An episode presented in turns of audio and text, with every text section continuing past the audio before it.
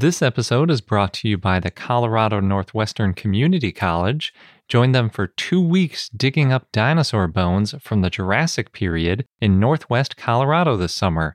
For details, go to cncc.edu slash dinodig. BP added more than $70 billion to the U.S. economy in 2022. Investments like acquiring America's largest biogas producer, Archaea Energy, and starting up new infrastructure in the Gulf of Mexico. It's and, not or. See what doing both means for energy nationwide at bp.com slash investing in America.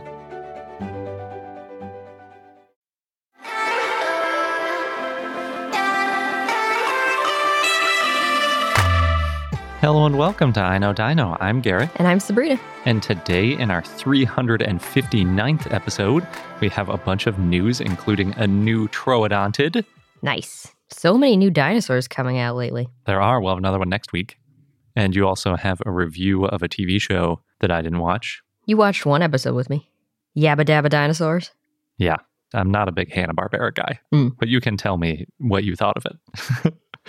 we also have an interview with Dave and Izzy from the Terrible Lizards podcast.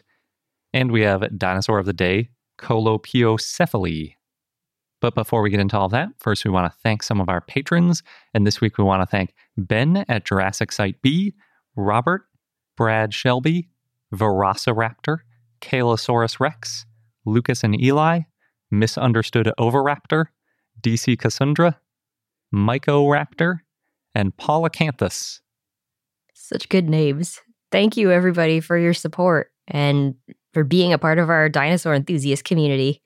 If you want to join our community and you know chat with everybody on our Discord and get other perks like extended interviews, then head over to our page at patreon.com slash iknowdino.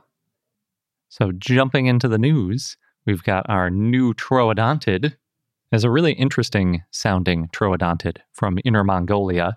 It was published in Cretaceous Research, well, technically it's still in press, and written by Rui Pei and others. And they're describing what they refer to as a short snouted Troodontid. Oh, because troodontids usually have long snouts? Yeah, they do. And I didn't even realize there were any other short snouted troodontids. Apparently, there are a couple in like the Jehol biota or somewhere, you know, like in a different fauna, not in Inner Mongolia. hmm And then there's one other short snouted troodontid that was found in the Gobi Basin. So it is still really uncommon, but you know, it's not completely unheard of. Because, yeah, I always think of them as, as having those long, slender snouts. hmm And there's another thing that makes it unusually non troodontidy, but I'll get to that in a minute. So, Intrigue. yeah. So the other one, and the one that is most similar to that was found in the Gobi Desert, is Almas. And Almas was found around the Flaming Cliffs in Mongolia, whereas this was found in the Inner Mongolia Autonomous Region. So they're a fair distance apart and across a man made boundary. Mhm. Back in the day, you know, it wasn't that much distance. Almas is named after the wild man or snowman of Mongolian mythology, too, which is such a Oh. cool name. We covered it a little while ago, I think. Yeah, but I forgot about the meaning. Yeah, I like it a lot. The new dinosaur is named Papiliovenator neimengguensis. And Papiliovenator is named after a feature of the first back vertebra. It has what they refer to as a butterfly shaped neural arch. That sounds pretty. Yeah, so it, I mean, it's sort of like, you know, Yeah. butterfly. The wings, kind yeah, of. exactly. Yeah. Yeah, that's the most interesting, unique feature, I think, of Papiliovenator. The rest of its unique features are basically minor details of the skull. There's a, uh, at least most of them. But then it has a couple things that aren't 100% unique, like the shorter snout and some other stuff. But those are all shared by at least a couple other troodontids. So if you're looking for the one thing you can define it by, it's that butterfly shaped neural arch and a couple other little details in the skull. And Neimengguensis is named after Neimenggu, which is the Chinese name for Inner Mongolia. Hmm. So it's just a place name species, not a place name genus and species. So pretty good. So mix it up a little bit. Yeah. It's actually a little bit surprising that there hasn't been a Neimengguensis so far, if anybody was thinking about that, because the Gobi Basin is really the place to be if you're looking for a new troodontid. Between the Nemegt and Djadokhta formations, there are at least nine species, which is a lot. That is a lot. It includes, you know, among those nine, my new favorite troodontid name, which is Zanabazar. Oh, that is a good one. It's a really fun one to say. It's a Buddhist name, that one. hmm But back to Papiliovenator. So, Papiliovenator, at least the holotype, includes a nearly complete skull. It's basically just missing the very tip of the snout and a couple of little bits and pieces. Oh, that's a good find. Yeah. And it also includes a semi articulated body. And I feel like that doesn't give it justice because it's a really nice post cranial skeleton. It's got most of the neck vertebrae, it's got the beginning of the back vertebrae, it's got part of the scapula and coracoid or parts of the shoulder.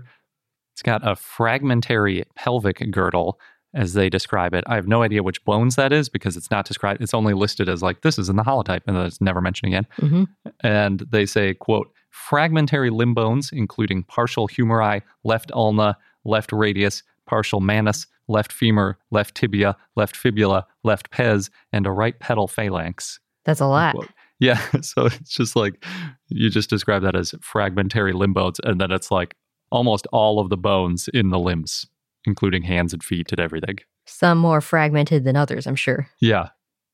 So the skull bones are really the main event, I think. We have a lot of skull bones from other troodontids to compare them to, and then troodon is named after a tooth, so it makes sense that the skull is the main focus of it. There's also quite a bit of variability between troodontids in their skulls and their teeth, so it's a good place to go to compare things. The skull bones are really small and fragile, so it's still in a fair amount of matrix. There's a lot of dirt still embedded around it to keep it all together. And they didn't do a CT scan, so I'm not sure if they know about all of the little details that might be hiding away in the rock that might be coming in another paper. But even within the rock, you can see a ton of detail. The skull reminds me a lot of a bird, but without the beak, obviously, because it's Mhm. got teeth. The geometry of it, I would describe as pleasing. It's roughly like a 30, 60, 90 triangle. Do you remember those? Yeah. It's a very special right triangle. It's so I don't know. It, it- the proportions of it are really nice. It has like a flat sloping nasal, presumably to a very pointy snout. So it's just like the proportions of Papiliovenator. It's nice. It's a nice looking animal. I think. So even though it's a short snout, it's still a pointy snout. Yes, and it's just, it's like short compared to other troodontids. So basically, you know, with like Spinosaurus, how has that really long, skinny snout? Mhm. In an analogy where a normal troodon is like Spinosaurus, then this one is more like maybe a Deinonychus or something. It's just like a, just a little bit broader, but it's it still comes to a point, which is why it's kind of bird-like because you know birds come to a point obviously with their beak, but this one doesn't have a beak. It's just like a very tapered, it tapers down evenly as you get to the front. In total, the skull is 11 centimeters long, but it might be missing about a centimeter of premaxilla and a bit of maxilla at the very end of the snout. It's already pretty pointy even without that, but if you add that, then you can imagine it being very even pointy. pointier. Yeah. So they estimate in total the skull was about 12 centimeters or four and three quarter inches long, which is obviously not that big. That's like roughly palm of the hand size, I would say, for the full skull. Hmm. Maybe your palm hand size. yeah, I mean, it depends on the size of your palm. Definitely in your hand. You might need some fingers hmm to also hold it. And it was relatively short for a troodontid. A Zanabazar, for example, was about 28 centimeters or more than twice as long as Papiliovenator.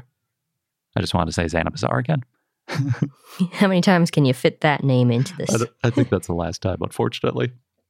So, Papiliovenator includes 13 teeth in the holotype out of an estimated 40 tooth sockets, which is still pretty good. You know, there's a lot of detail you can get from that.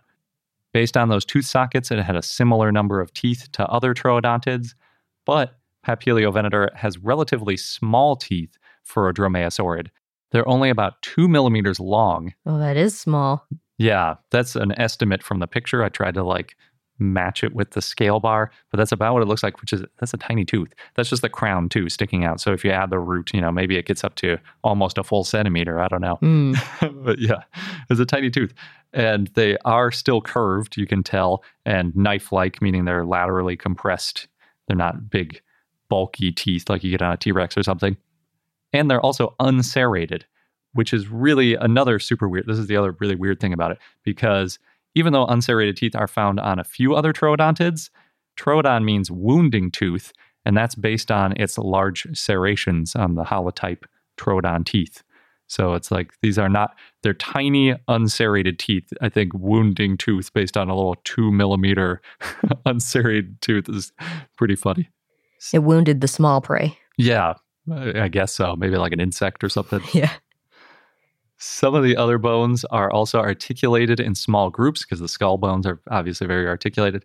The neck, partial back, and partial shoulder blades are all in one group. So you can see how the neck was articulated.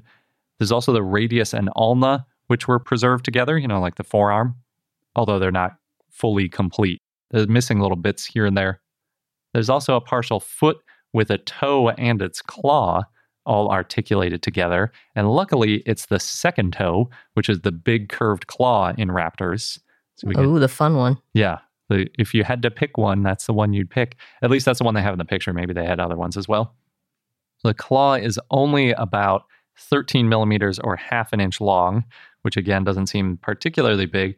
But of course, this is without a claw sheath, the keratin sheath, which Mhm. probably would have covered it when it was alive. And so it could have been a full inch long, I would say, while it was alive, which is really weird because for a dinosaur, again, named after its wounding teeth, it's got an inch long claw and a two millimeter tooth. Seems like the teeth are not really the name of the game with this dinosaur. Well, you said they found 13 teeth and 40 tooth sockets. So maybe we're missing some of the bigger, sharper teeth. Maybe. I mean, I think like seven or eight of them are on one side. I think it's seven on one side, six on the other side. And it's a decent part of the maxilla. Hmm. So it's in the sort of region where you, it's not just like the premaxilla tiny teeth. hmm It's in along most of the maxilla. So you'd expect to see a big tooth here or there if it had them. And based on the depth of those tooth sockets, too, they could probably tell that it didn't have huge teeth. There's pretty thin bones there. Could be a niche partitioning thing if there's other troodontids in the area. Yeah, that's very true. We're competing with oviraptorids or Psittacosaurus or Mhm. something. So then they go for the tiny prey Yeah, using their big claws. exactly. I don't. I can't even imagine what it was hunting. They didn't guess anything about its behavior, unfortunately. Hmm. So Papiliovenator was found in a 2018 expedition by the Inner Mongolia Geological Environment Monitoring Group. So it did not take them long to publish it. It's only been three years since they found it. Yeah, that's pretty cool. I think that sandstone is just so easy to work with compared to some of the things that we're used to finding. It was found in the Wulan Suhai Formation, and that's the same as the troodontids Philovenator and Linhevenator, which were both named within the last 10 years. So this is really coming up as a big formation for finding troodontids. hmm And that formation was formed in the late Cretaceous, usually estimated around 75 million years ago. So that's about how old Papiliovenator was. Possibly because it's so small, they did histology on the bone to see if it's a juvenile. Actually, I think they used two of the bones. They used like a tibia and a fibula, if I remember right. Under a microscope, the bone looks pretty well developed. There are signs that the medullary cavity is about done expanding, and as well, not within the histology, they notice that the vertebrae are fused as well as some of the skull bones. So it's probably an adult or at least a subadult. Yeah, it seems that way from those details. But then when they looked at it microscopically, it was a little bit different because they did find two lags in the fibula. They couldn't find any in the other histological sample. But I should note there is a large hollow center to the bone, so it might have been over two years old. We can't say for sure. But there wasn't an EFS to show that it was done growing, where those lags pile up closely at the edge. hmm So basically, the way they summarized it was it's still growing, but its growth rate seems to have slowed down. And they called it a subadult, but near its full size. Obviously, one of the ways you could explain it having weirdly small teeth or something for Mhm. its size. Like, Maybe its teeth weren't done growing. yeah. Well, because, yeah, there are different generations of teeth, and sometimes the babies have weird teeth and all sorts of stuff like that. Mm-hmm. Also, the fact that its head is like basically rounder and stouter, you know, that's like a paedomorphic trait, you know, like how baby humans are. We have like rounder heads when we're little and then they change shape as we get bigger. But that doesn't seem to be the case with Papiliovenator. Phylogenetically, they could actually do a good analysis for once. I'm so used to all these papers where it's like, well, we have a couple vertebrae from this thing and we got a, you know, back from this and a skull from that. But in the case of these troodontids, most of the individuals have skulls and many have relatively complete skeletons. Just they get tons of good fossils hmm. from this area. And from their analysis, they found that Papiliovenator is the second most basal late Cretaceous troodontid after Almas, which is a weird superlative of second most, blah, blah, blah. Right. But the basal part doesn't surprise me based on its weird features. Yeah, so that's what I was thinking too. And then I, I looked through all the ones that are more basal and less basal, and most of them also have these longer, narrow snouts and serrated teeth. So there's like there's lots of weird stuff going on in Troodontidae that we have not accounted for in the random smattering of fossils we've found so far. I feel like these are probably going to get grouped more in the future when we find different ones, or they're just like randomly losing and gaining serrations on their teeth and you know different features of their snouts. That could happen, I guess. Hey, the way flight evolved is weird. So why not other features? Yeah, it's true. So there's still a pretty long gap. So the, it being the second most basal is still kind of important because the youngest member of the next most basal troodontid group is about 40 million years older, that is a big gap. and that's Sinornithoides, which is from the early Cretaceous, also from Inner Mongolia. So it's in the same place, but not even remotely close to the same time. Like that's almost that's two thirds of the gap in time, basically from us to dinosaurs, is between those two dinosaurs. It's a long, long gap. Sinornithoides was also very small. It was about a meter long and lighter than a cat. Just what I'm going to say about mass because I don't think we have a great grasp on it. And then Papiliovenator, based on the size of its skull, was probably in the same ballpark. So you could estimate roughly about a meter long and under 10 pounds or under a cat weight. But it's really hard to estimate because the femur is pretty fragmentary and we don't have any of the tail. And the tail can make up about half of the length and use the femur for the weight. So yeah, it's it's a rough estimate. Mm-hmm. And just in case you want to try to visit it, Papiliovenator is housed at the Bayannur Museum of Natural History, Nice. but I kind of doubt it's on display. Could be. Yeah, you never know. I, I literally do never know. Could could be a cast, could be parts of it on display. Yes. You only know when you visit. Yep. Sometimes they put stuff online, but I didn't notice anything. I actually, the only press I saw about this was just that the paper was released.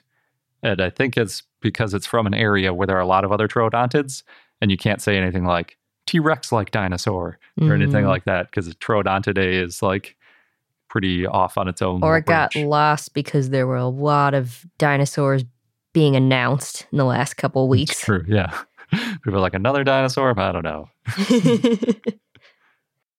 but speaking of museums to visit, so in Georgia in the US, the Fernbank Museum has a new exhibit from now until January 2nd. It's called Antarctic Dinosaurs. And I think we might have talked about this exhibit before, but Yes. not at the Fernbank Museum. You can see and touch fossils from Antarctica.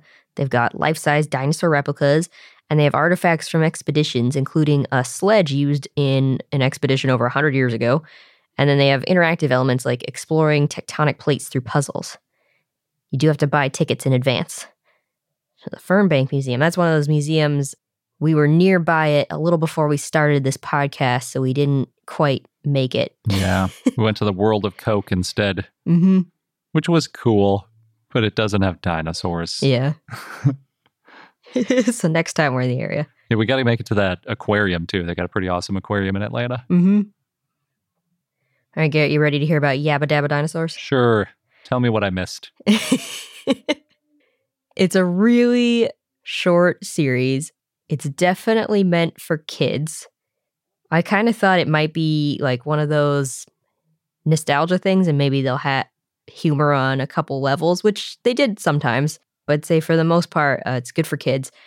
I liked that Pebbles and Bam Bam are old enough that, you know, they go on their own adventures. They got their own personality. They made Pebbles like really smart and interested in science. And then her and Bam Bam are best friends and they go off to, they call them the Crags, where they hang out with different dinosaurs, with often with Dino. But I was a little disappointed, and maybe I forgot this about the Flintstones, where they didn't talk about actual dinosaur names that often. It was more the name of whatever the dinosaur was doing. Mm. Yeah, I saw that in the one episode I saw. What was it? They they called one like pointy or something. Plantosaurus. They could at least call it an herbivore or something. They go with Plantosaurus. That's just Yeah, so that was a little disappointing. But if you're a fan of the Flintstones, it's still pretty entertaining. The episodes are really short. There's only 13 of them, and they're, I think, 11 minutes each. So it goes by very quick. I was surprised at how quick you finished it. I was watching or doing something else while you were watching it, and then you're like, I finished it. Yep. and I think I asked you for your first impression, and you were like, it was just a show. there, there are scenes with Fred and Wilma and Barney and Betty. So if you're looking for some of those characters, you get them. A little bit of Mr. Slate. I'm not hearing a lot of positives. Well, was there a good thing about it? Oh, I didn't think I was saying too much negative about it. Okay. But yeah, I'd say if you uh, were a fan of the Flintstones, then it's good, and it's got it's a different kind of style of animation. Um, It looked kind of like Teen Titans Go or something to me, like a little bit more anime style. kinda, yeah, or Samurai Jack or something like that. Just a little bit more modern of a style. If they released another season, would you watch it? Oh, probably. I mean, I like the Flintstones. And I'm kind of hoping that maybe they do talk about more real dinosaurs because I remember in the original, like one of the things they Fred talked about sometimes was, you know, he liked brontosaurus ribs or brontosaurus burgers or something like that. So it's Mhm. like I feel like they do talk about actual dinosaurs. So it got less scientifically accurate over time somehow. Oh, I don't know. I'd have to rewatch the Flintstones to tell you that. Okay. I don't feel like I missed much. Well, yeah, like I said, it's it's good if you like the Flintstones. It's definitely meant for kids, but it's also really short. Oh, you know what? I do think they have a T-Rex in one of the episodes. I can't remember if they specifically called it a T-Rex, but they called it like the king of the crags. So, you know, you know. So on IMDb, it has 4.2 out of 10 stars. Okay. It's not great. Again, but I think it's a kid show and I don't know how many kids are rating things on IMDb. That's true. That's a fair point. This episode's brought to you by the Colorado Northwestern Community College, where you can become a part of the scientific process. As a participant, you can go on a real life dinosaur dig, and you'll be helping to advance science and our understanding of the ancient world. What's really cool is that the fossilized bones that are being excavated, they're public and they're going to be displayed and preserved for future generations to study and admire. Yeah, we've mentioned how that's a really important part of the scientific process, not just getting them out and describing them once, but keeping them and preserving them so that future questions and future scientists can take a look at those bones to answer new questions and validate results. And the site is special and also near and dear to me because it's in the Morrison Formation, known for the sauropods, Mm-hmm. of course, of the Jurassic time. And it represents one of the best bone beds ever found in the saltwash member. Yeah, the current interpretation is that the site was the result of a brachiosaurus sort of jamming up a river and then other carcasses piling up behind it. Oh no. and that's how we got a bunch of different types of dinosaurs all fossilizing together. so, oh no, but also, yay. Good for us as scientists. hmm And dinosaur enthusiasts. yes. So there are two scheduled digs if you want to get involved with getting these bones out of the ground. You can go from July 6th to July 20th or from July 22nd to August 5th. Head over to cncc.edu slash dinodig. You'll get all of the details. Just make sure that you register online by May 31st. And again, that is cncc.edu slash dinodig, D I N O D I G. As you write your life story, you're far from finished. Are you looking to close the book on your job? Maybe turn a page in your career. Be continued at the Georgetown University School of Continuing Studies.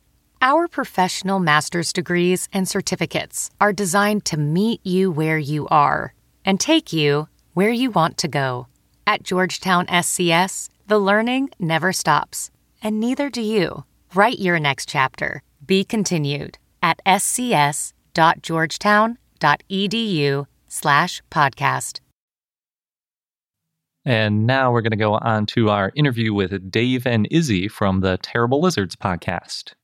But again, a quick reminder we have an extended version of this because when you get a bunch of dinosaur podcasters together to talk about dinosaurs, we're going to talk for too long. So definitely check out the premium content feed if you'd like to hear a longer version of the interview. We're joined now by Izzy Lawrence and Dave Hone from Terrible Lizards podcast. Dave has been on our show quite a few times, I think three times at this point. Mhm. So you probably recognize his name. And Uh, voice. Yes. And he works on both dinosaurs and pterosaurs. So we have made some rare departures from dinosaurs to talk about pterosaurs in the past. But yeah, that might happen again. We don't know. Yep. Anything could happen. But thank you both very much for joining us and sharing your time. Thank you Thanks for having very us. much for having us. We're going to be very English and polite. Thank you very much. Who has tea? Who Cup of tea, governor.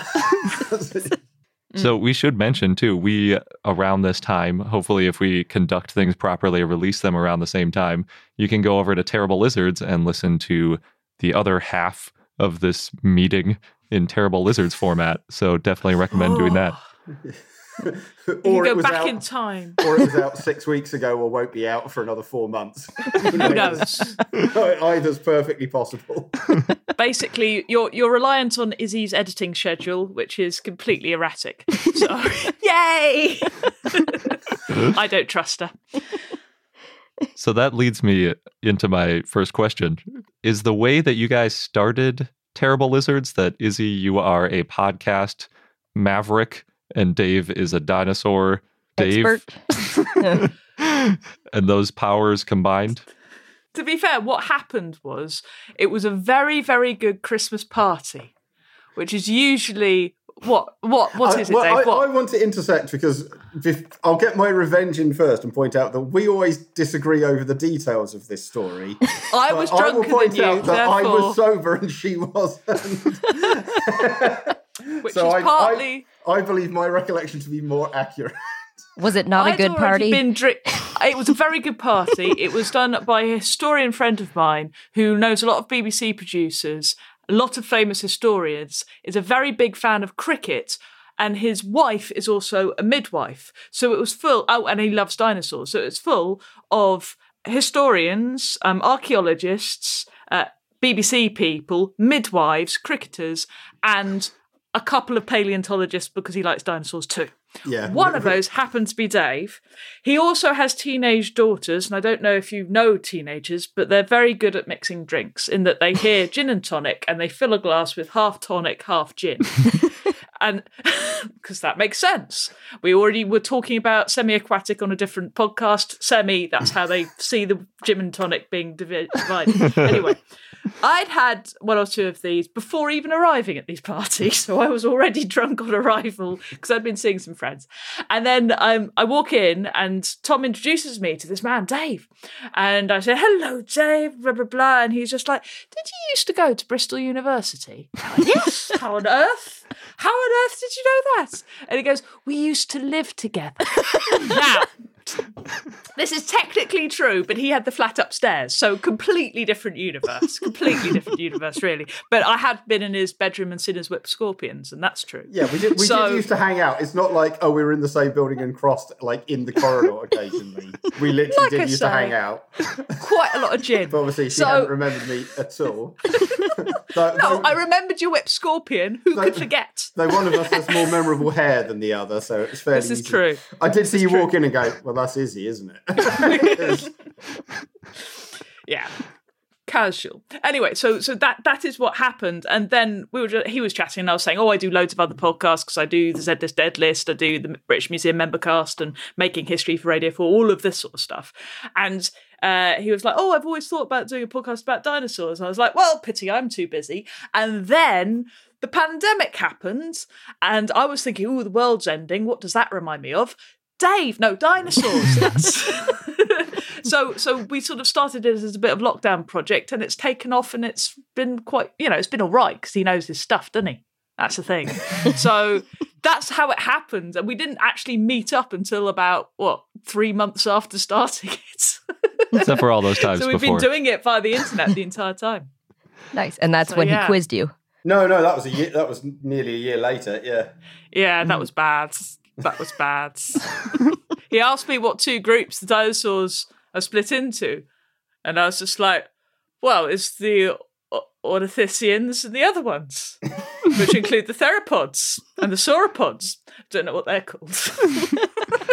I mean, that's a good answer because there's the whole Ornithoscelida thing. And if you oh, stick Oh, to God. Oh, theropods let's and not, source, Let's let's not go down you that. say ornithoscelida. Too much, I too much. say ornithoscelida. Or we can do phytodinosauria as well if you want. And Yeah. I do think I do think the sauropods should be in the group with the ornithischians because that just makes me happy on a herbivorous. Well, level. that, that, that is phytodinosauria. So that is the other, other, other possibilities that all Which the herbivores go together and then the theropods are in a separate group. I think that's true because it makes me happier. that's why she struggled Makes with the sense. question because she knew what you wanted to hear, but then she had the truth. Let, us not start on dinosaur people who think they have the truth. There's. yeah, I've met some of them. yeah, they're, they're around. So that's how that's how terrible lizards got started. Uh, drunk parties and a pandemic. Nice. And now you've, you've recently wrapped up the fourth season already. Yeah. Yes, and we've started recording the fifth. Yes, of which you will be a major part. A highlight is I know Dino. That is the only good bit of it so far. So you should definitely tune in for that episode. Is that because will it's be the in- only bit of it so far? no, no, we've recorded other bits. We've recorded other Yeah. bits. Not say which bits. And and another one. Well, and we should have had another one this week, but they cancelled. So Yeah. we would never we're- cancel on you. Exactly. You're lovely people. Yeah. So so yeah, we we record we record the guests first, and then try. We have an idea of what kind of episodes we want to do, but then try and make sure that they vaguely tie together. Oh, Sometimes it tying together. Sometimes it doesn't work at all. And obviously, what regularly happens because we usually have non-dinosaur experts on, they all ask the same question. You know, we, we, we got to the Why are they so big? yeah, we, we've had why are they so big and what's your favourite more times than they can. Are Uh, they dragons?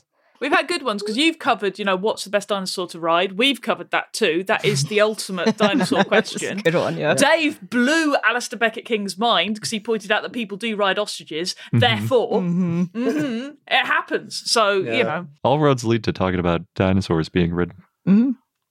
yeah. Well, obviously, this is ultimately what we all dream of, isn't it? Yeah.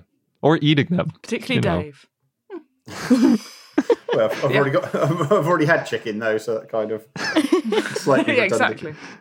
yeah, I, I did. I did do a thing. I did a live over Christmas where I dissected a turkey to point out which bits of it were most dinosaur parts. Mm. Uh, which I tried to do as a live because Dave was very ill because managed to c- catch COVID like like a human. Oh no. And so I was busy actually having COVID but not knowing it yet, uh, cutting up a dinosaur in front of um, a live camera and then roasting it so that I could pull it apart and show the bones. But doing this whilst on the computer and getting turkey grease everywhere over every single cake. So I was doing it multiple cameras and that's the thing to really show bits. And oh my god, it was. Mm, it was a bit of a disaster, but I did get I did show the quill knobs, so I was you- very excited. And you got a turkey out of it. yeah. I did get a so turkey out of mission it. accomplished. And technically, we did charge the patrons for that. So shh. did eat a whole turkey. Yes, a few days before Christmas. That's what you're supposed to do. That is that is technically eating dinosaurs over Christmas is what all good Christian children do. this is very important. I can't dissect or, I, I mean, prepare a turkey without thinking about dinosaurs anymore either. Yeah. It's just, Well, you see, I went to the butcher's and I got one with the head still on and the feet still on and all the guts inside because they didn't understand I didn't particularly want the guts inside. I just want, so I had to do the whole sort of, you know, yeah, that was fun. That was smelly. That was quite. They're quite smelly things. Yeah. Mhm. And yeah, Do you mean all the all- guts? yeah. All the guts. Wow. I mean, yeah. all the gut. Yeah, it came. It basically said they plucked it. And that Yeah. was- If you're, Well, if you're that's after a whole turkey, you get a whole turkey. I don't know if we have that. I, Could you get a? They're really I think good though. I mean, that they are pretty much packaged to be eaten really easily because literally you just put your hand in and you scoop all the way around, you scoop all the way around and you pull and it all comes out. there's and there's nothing left in there. You're just like, who made this? This is really not. This is quite easy. This is. I was expecting it to be a bit more okay. Cut this open, then remove this bit, and no, it's not. That's the real benefit of a cloaca. It's like the one. Yeah. It Mm. makes disemboweling so simple. Exactly. I'm not. I'm not sure that's why it evolved. just a happy accident. Well, fortunately, it didn't have a happy accident. I managed to get it all out and in the bin. Good. And it didn't stink out my kitchen too much. It, it is. A, it is a selective disadvantage, isn't it? E- easy to eat is not something which is generally Oh, no. beneficial. No, no, it's not. It's an incredibly good advantage if you want to pass your genes on. If you are Well, suppose yeah. there's easily a- there's a- edible. There's a lot of them. Yeah. There's probably more turkeys now than there used to be. Oh yes, Mm-hmm. um, everywhere. But yes, so so that was that was a. Well, I don't remember what the question. I don't even think I was asked a question. I was told me that. So no. That was the answer. Does but it yeah, Yeah, it sounds like you answer. you did what what you set out to do and it sounds like it was an experience. Also, I'm glad you're both well and recovered from COVID. Yeah, yeah. Well, Dave still is lingering, isn't it? He's lingering. Oh lingering. no. It's- yeah, Yeah. I, I got over it because I'm really strong and basically genetically amazing. And Dave is plague victim. Apart from What do you mean apart from? I'm amazing. Uh, apart from all the things wrong with me. So I want to ask. You said that you're sculpting episodes around you know specific topics, or you have topics in mind. Do you have any topics in mind for season five? Stegosaurus, Yeah, definitely. Stegosaurus. I want Stegosaurus. Dave doesn't want to do Stegosaurus. I want to do Stegosaurus. we just we just keep getting asked to do a Stegosaurus episode, and and I, the more people ask, the more resistant I am to doing it. it's my podcast, and you're listening to what I don't and And- and what do you wanna cover? what I d- yeah. Um, Another No, so season of T Rex. That's what we're yeah, doing. Well, well, when when we when we started, you know, I I drew up a a big list of like sixty or seventy things that I thought were interesting and worth talking about. and Stegosaurus was not on the list. It, it was it was on that list. Um, no, it but wasn't. yes, it is. It's been there since I think I think you put like ankylosaurs and then underneath in brackets and like font six, maybe Stegosaurus. This is a lie. Um, but yeah, so we have ideas, but you know, stuff you know happens and and changes. Oh, someone talked about this. Oh, that's really good because we could link that to this. Or oh, well, we ended up talking about that in the last series, and we got lots of comments. So let's do some more of it. Iszi, um, and I, I'm asking you because Dave, you're you're you've been an expert for years, but uh, for Garrett and I, we've noticed a change in ourselves in the last six years after like reading all these papers and getting real deep into dinosaurs and time. The concept of time seems to have changed for us. how about how about you? Well, yeah, because I used to think 800,000 years ago is a really long time ago. Because I, I do the British Museum Membercast, so I'm interviewing, you know, archaeologists and looking at the early origins of man and, um, you know, all of all of you know man's closest relations and everything like that. So, so they really focus on that. And you think, God, the Assyrians, they were doing all of this like 5,000 years BC, and you're just like, no, this this is, you know, Yeah. this is really quite ridiculously recent. Yeah. What on earth was man doing for like 250,000 years? I mean, really, we're just hanging around having a nice time. What? This, what, where's all the, you know, where's all the agriculture? What's going on? So all of, all that sort of thing would, you know, maybe boggle my mind. And then you go back so far into the past to where, you know, chickens are new. This is, you know, what? You know, and, and the- just the concept of time is just ridiculous. Mm-hmm. Yeah. The other thing we have as well is is the gaps. You know, the, the archaeologists are you know furiously arguing as if there was is this was six thousand and fifty eight years ago or or six thousand and fifty nine years ago, and I'm like, oh, this lived 232, 40 million years uh, you know, you know, 10 to 20 million years, give or take, is largely irrelevant because, I mean, obviously it's not, but our dating is just not that accurate. And yeah, again, I have not memorized the date of every known dinosaur fossil on the top of my head. So yeah, and you, might have got like a really late one, one of the last. Mm-hmm. Mm-hmm. Yeah, and and you know, and, and that's the, the other thing as well. You know, when you, yeah, when you're talking in these general terms, you know, it, it it's always what we have found. You know, the most recent stegosaur that we have is fairly early Cretaceous, but they clearly, you know, for a long time we thought they died out at the end of the Jurassic, and then we started finding a few in the Cretaceous. So they clearly, you know, skipped over the boundary, and there's a few of them knocking around. They could have been going for another 50 million years. We just haven't found them yet. Yeah. Mm-hmm. You know, if you look at, if you think of something like the platypus, uh, you know, or aardvarks, you know, they are basically the last member of a very long lineage.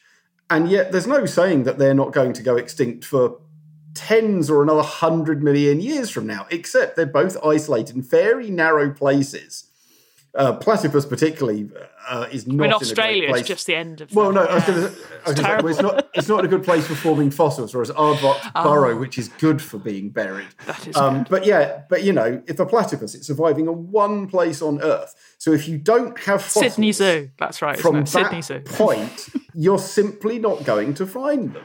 And so, yeah, you know, all of our dates have fairly big, open-ended things either side of them because we don't really know.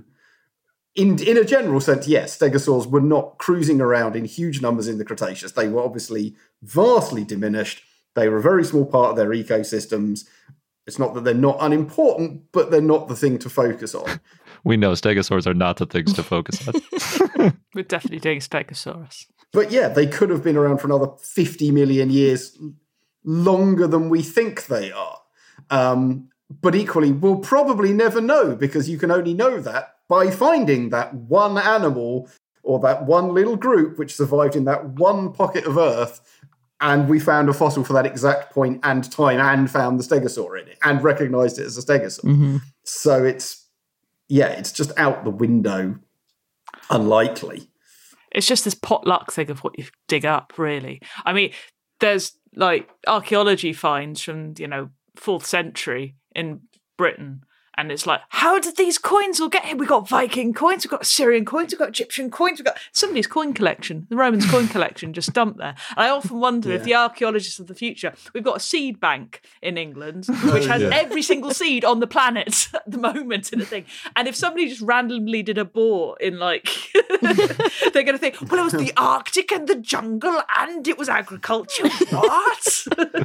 it's going to really mess with people. So really, I think you, before, you know, if you're if you feel you're on your last legs, just eat a load of plastic just to really mess like Lego bits, um, you know, tokens, maybe a hard drive, something like that, and then just find a riverbed and die in that, and then get, let yourself be buried, and hopefully you'll give an, um, a paleontologist a nightmare well, in the future. And some uranium to throw all the dating off as well. Yes. yeah. Although I think all the nuclear testing has thrown the, da- the uranium dating off anyway. Yeah, it has. Yeah. yeah. Mm-hmm. So we're all right. Yeah, yeah. No, we can't use it in the future because you know you know, fun explosions. But I think they're worth it, fun explosions. awesome. So on that note, yeah, yes, me yeah. going, I'm pro nuclear weapons. honestly. No, you're pro nuclear explosions. Which I like is different. explosions. Yeah. yeah, you, you, yeah, you can you can like a bomb going off because it's cool without it necessarily bombing people. I know, but it does. They do tend to go off in the ocean and kill everything, so yeah. that's not good. Yeah, you know, I like I like movies with car crashes in. It doesn't mean that my plan for the weekend to get a car. True. He says that true. now, Your Honour. Mm. so for our listeners, where's the best place to go learn about? Well, obviously, Terrible Lizards podcast, and uh, both of you are also involved in many other projects. If they want yeah. to learn more about those. So, terriblelizards.co.uk is where you can find our podcast and all the links for that. Patreon.com um, forward slash terrible lizards if you want all the bonus stuff about marine reptiles and that sort of thing. You can find Dave Hone at davehone.co.uk. Amazing. I am iszi.com. That is I-S-Z-I.com. I do a lot of other podcasts like the British Museum Membercast, like uh, the Z List Dead List, like SETI Sopo, like uh, thousands. Anyway, so if you like podcasts, I'm your lady. Um, I also write kids' books. I've got Billie Swift Takes Flight, which is coming out in September in the UK. It's about the women who flew Spitfires in the Second World War. And I've also got um, uh, The Unstoppable Letty Pegg, which is about suffragettes who do jujitsu. Uh, Wow. all for sort of like Harry Potter age, that sort of thing. They're both Bloomsbury books, but you can find them at iszi.com. And Dave has a book. about Yeah, so- dinosaurs. yeah, God, Yes, well- Dave, well, you're no, rubbish. well, no, I, no, I am. I'm, I'm British. You don't promote yourself. you do Sorry. promote yourself, Dave. They're Americans. they expect it. It's polite. Um, No, I know, I know. Uh, so the Tyrannosaur Chronicles, which uh, was actually entirely coincidentally also by Bloomsbury, which is still available, um, and give or take at this point, so we'll say fingers crossed by the time this goes out. My next book, called The Future of Dinosaurs, will be at least listed on websites. It's probably not coming out till April next year, but it's nearly coming. It's not about dinosaur morphs or dinosauroids, is it? No, it's um because to be blunt, I wasn't very happy with the title. The publishers made me have it because I think it doesn't describe what the book is about. It's it's a sort of dinosaur futurism in terms of looking forward at research and what research I think is going to come, and actually what research probably isn't going to come. Oh, nice. As in th- th- things that are probably unknowable. Or, or, or where we're missing enormous gaps in our data and why that might be interesting. So the example I always give is color. You know, we've just started to look at the color of dinosaurs, but so far we've basically done one of a species, which for a small feathered dinosaur that lived in a cold environment, is this a male or female? Is this adult or juvenile? Is this summer or winter plumage? Is this breeding plumage? Did they change over time? Did they change in different environments? Have we got a weird one off who is unusually black or unusually white? Because we know that's a phenomenon of color. And so one specimen, whilst unbelievably incredible that we can do that, basically tells you nothing. But we have other specimens, and therefore it's probably only a matter of time until we sit down and analyze these others. And all those questions start to be answered, and that will tell us a hell of a lot more about their biology than one ever will. And I think that's, you know, borderline inevitability. But it hasn't happened, and it probably won't happen for a good few years yet. And I want to talk about all the things that that could tell us once we start doing it. Cool. So stuff like that. When's that out then? April. Yay! There you go. 2022. Also, if you've got Netflix, Lost Pirate Kingdom, I'm I'm on that. Yeah, I'm not. And there's Yeah, no dinosaurs. I don't think there's even parrots in that, which is very disappointing considering my dinosaur facts about parrots. I mean, yeah, that's a that's a proper, you know, ah. pirate show without parrots. I mean, they didn't explain them. very annoying. Awesome. Well, thank you both so much for coming on, and we'll see you on the other side. See you there. thank you. Again, a big thank you to Dave and Iszi for joining us this week. Yeah, it was a lot of fun. We're also a guest on their podcast, which came out last week. So definitely check out Terrible Lizards if you haven't already, and you can go to terriblelizards.co.uk. And we also have that link in our show notes. And now on to our dinosaur of the day, Colepiocephale, which was a request from Shifty Solve via our Patreon and Discord. So thanks. Colepiocephale was a pachycephalosaurid that lived in the late Cretaceous in what is now Alberta, Canada. Was found in the Foremost Formation, as well as in Montana in the US. It was found in the Judith River Formation. It was an herbivore, and it may have been prey for Thanatotheristes degrootorum. That's the Reaper of Death, and we talked about that dinosaur in episode 273. Oh, was that long ago? I feel like Mhm. we were just talking about that a couple weeks ago. It's like two years ago. Yep. so the type species is Colepiocephale lambei. The genus name means knucklehead, and lambei is in honor of Lawrence Lambe. The holotype includes part of the dome of the skull, and it was originally described by Sternberg in 1945 as Stegoceras lambei, but then it was renamed in 2003 by Robert Sullivan to Colepiocephale. Sullivan did a phylogenetic analysis with 49 characters of multiple pachycephalosaurs and found Colepiocephale to be a new genus. It was unique enough in the posterior squamosal region, the bumps at the back of the head, to make it its own genus. Okay. So if you picture a typical pachycephalosaurid like Pachycephalosaurus, and you add different bumps on the back of its head, then you get Colepiocephale, basically. Yeah, I think it's less spiky. The head looks a little bit different too. Well, they do have the dome head because Pachycephalosaurs. The full dome, not like a little tiny dome. I think so, based on pictures. Sounds like one that someone might want to lump potentially in the future, depending on if we find out there's individual variation on those bumps or something. And there's been a lot of hypotheses about this dinosaur. The first one was it was synonymous with Stegoceras validum. Another one was it, was its own species within Stegoceras, or another one it was more derived than Stegoceras. So there's been some debate. Now, at the time that Sullivan did his analysis, Colepiocephale was the oldest diagnostic pachycephalosaur from North America. There was an older skull from the Milk River Formation, but it was too incomplete and indeterminate to name the type of pachycephalosaur. In 2009, Ryan Schott and others analyzed Colepiocephale, including the holotype and a referred part of a dome found in the Judith River Formation of Montana.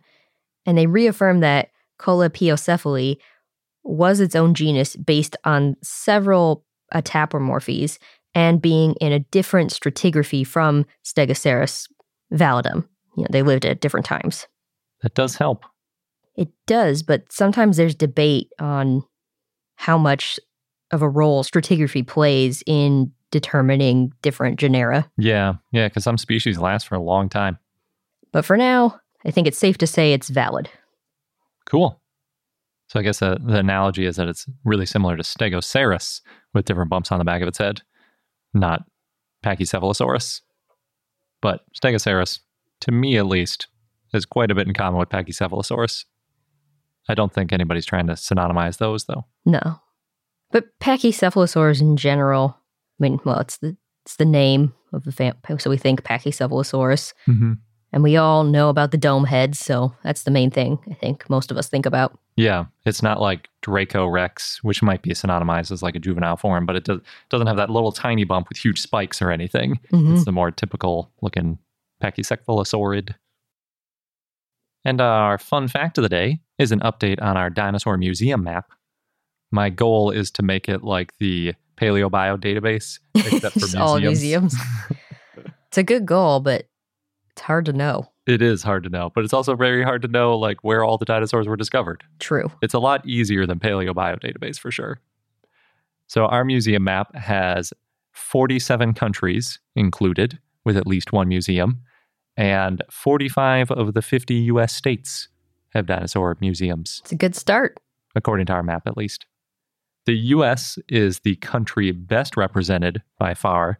That makes sense. We live here. We do. And it, I think in the early days when it was like us planning road trips was my main hmm reason for it is it was pretty much all museums in the US. And Canada. True. So the US has 141 museums in it, which is almost half of the 348 total on our map. But again, that percentage has been shrinking, so it's just going to continue to be less and less of a fraction of the map as long as I'm doing my job right. And we've finally added enough museums to make China the second place with 25 museums on our map wow. but there are definitely way more Chinese museums to add. It's just really difficult to get addresses or GPS coordinates that our map can figure out because there's this whole scrambling of GPS coordinates and it's hard to get satellite imagery that shows you where museums are and all that kind of stuff. And a lot of them don't have websites. So we've made some good progress with the help of some listeners, but it was I know there's still a long ways to go with the Chinese museums. And then Canada is third on our map with 21 dinosaur museums, punching way above their weight population wise. Well, Like- there's so many dinosaurs in Canada. Yeah. I think like museums per capita, though, Canada's doing really well. Other countries with 10 plus museums on our map are Australia with 18, also relatively low population with a ton of dinosaur museums. Japan and the UK both have 16, which is interesting. They both have a good number of different dinosaur fauna, like around the countries. Germany has 11 and France has 10. And you can actually find dinosaurs in all those countries. So that's a good starting place. Mm-hmm. Then in the US, tied for the most are Montana and Texas with 13 each. Makes sense. They're both huge states with a lot of fossils in them. Mm-hmm. Then Utah has 11. Colorado has seven. And then it gets weird because all of those places Utah, Colorado, Montana, Texas lots of dinosaurs to find. Right. But in fourth, you get California and Florida. Neither of these places have very many dinosaur fossils. Right. Although we do have a state dinosaur. That's true. And we both have a high population, I think is really what's doing it. With we have six museums in each from my count. We've probably been to all six in California. Yes, definitely. And then the last states that have at least five museums are New York and Wisconsin, which are even weirder because I don't think there are any dinosaurs really. I guess there are a couple in New York, Yeah. But I don't think And near New York. And also near Wisconsin. I don't really think so. Oh, they usually go excavating in the Badlands. Yeah. Hmm. There are some good museums, though. You got Thomas Carr working in Wisconsin, bringing back lots of stuff, Mm-hmm. other museums and things. But yeah. So those are the best countries or states to be in if you're looking for a lot of dinosaur museums. But we are still missing five states in the US. We're missing Rhode Island, Vermont, New Hampshire, Maine, and Kentucky. And I'm not including the Creationist Museum in Kentucky. If you know of a dinosaur museum in one of those states, or it isn't on our map, period, please do let us know. And we're following roughly the definition of a museum from the International Council of Museums. I realize it'd be useful to have an actual definition of like what are the museums on our map. So they define a museum as a quote, nonprofit permanent institution in the service of society and its development, open to the public, which acquires, conserves, researches, communicates, and exhibits dinosaurs. I'm just replacing In our case, yeah. yeah. for the purposes of education, study, and enjoyment, end quote. Which is a lot of requirements. We sometimes make exceptions for the research side, since not every public dinosaur collection can afford to pay researchers. And we also allow for replicas.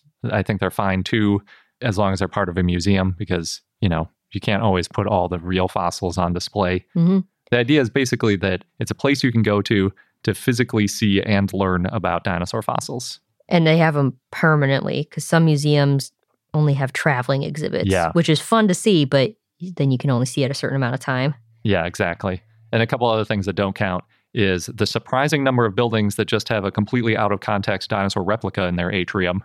There's so many buildings where they just like buy a big T Rex replica and like stick it in their like I think a bunch of tech campuses have that. They just have like a random dinosaur. Mm. It doesn't count as a museum. Or if there are dinosaur sculptures outside, it's not really a museum thing. It's nice, but not really. A, you're not going to learn much from looking at a sculpture. And as a quick aside, most museums have reopened, but a lot of them had a really hard last year or two. So if you're comfortable going out and you're looking for something to do, check out our map on iknowdino.com to see where your closest dinosaur museum is and maybe consider going. Keep their lights on and their preserving dinosaur fossils going. And enjoy the dinosaur displays. Yeah, I wish we could make it to some new dinosaur museums. It's been like two years. I'm itching. We'll go again. Don't worry. And that wraps up this episode of I Know Dino. Thanks for listening. And if you want to join our community of dinosaur enthusiasts, again, you can chat with them on our Discord, get access to extended interviews, lots of other perks. Then go to our page at patreon.com slash I Know Dino. Thanks again, and until next time.